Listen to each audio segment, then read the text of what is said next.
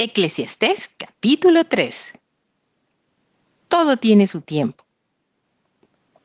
Todo tiene su tiempo y todo lo que se quiere debajo del cielo tiene su hora. Tiempo de nacer y tiempo de morir. Tiempo de plantar y tiempo de arrancar lo plantado. Tiempo de matar y tiempo de curar. Tiempo de destruir y tiempo de edificar.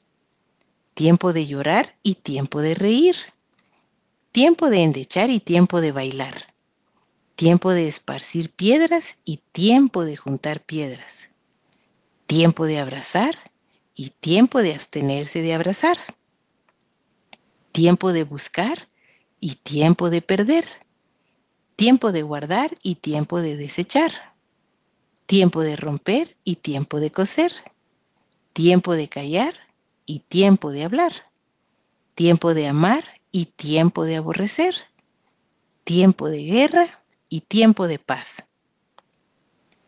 ¿Qué provecho tiene el que trabaja de aquello en que se afana? Yo he visto el trabajo que Dios ha dado a los hijos de los hombres para que se ocupen en él. Todo lo hizo hermoso en su tiempo y ha puesto eternidad en el corazón de ellos, sin que alcance el hombre a entender la obra que ha hecho Dios desde el principio hasta el fin. Yo he conocido que no hay para ellos cosa mejor que alegrarse y hacer bien en su vida. Y también que es don de Dios que todo hombre coma y beba y goce el bien de toda su labor. He entendido que todo lo que Dios hace será perpetuo. Sobre aquello no se añadirá ni de ello se disminuirá. Y lo hace Dios para que delante de Él teman los hombres. Aquello que fue, ya es. Y lo que ha de ser, fue ya. Y Dios restaura lo que pasó. Injusticias de la vida. Vi más debajo del sol.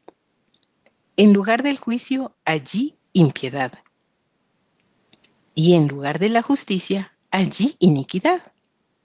Y dije yo en mi corazón, al justo y al impío juzgará Dios, porque allí hay un tiempo para todo lo que se quiere y para todo lo que se hace.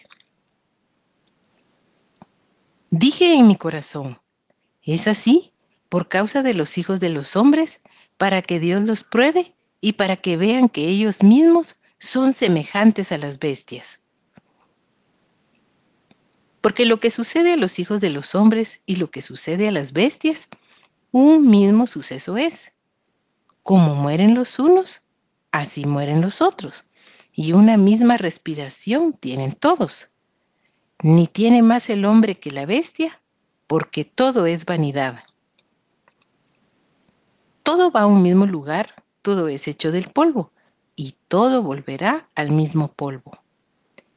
¿Quién sabe que el espíritu de los hijos de los hombres sube arriba y que el espíritu del animal desciende abajo a la tierra? Así pues, he visto que no hay cosa mejor para el hombre que alegrarse en su trabajo, porque esta es su parte. Porque, ¿quién lo llevará para que vea lo que ha de ser después de él?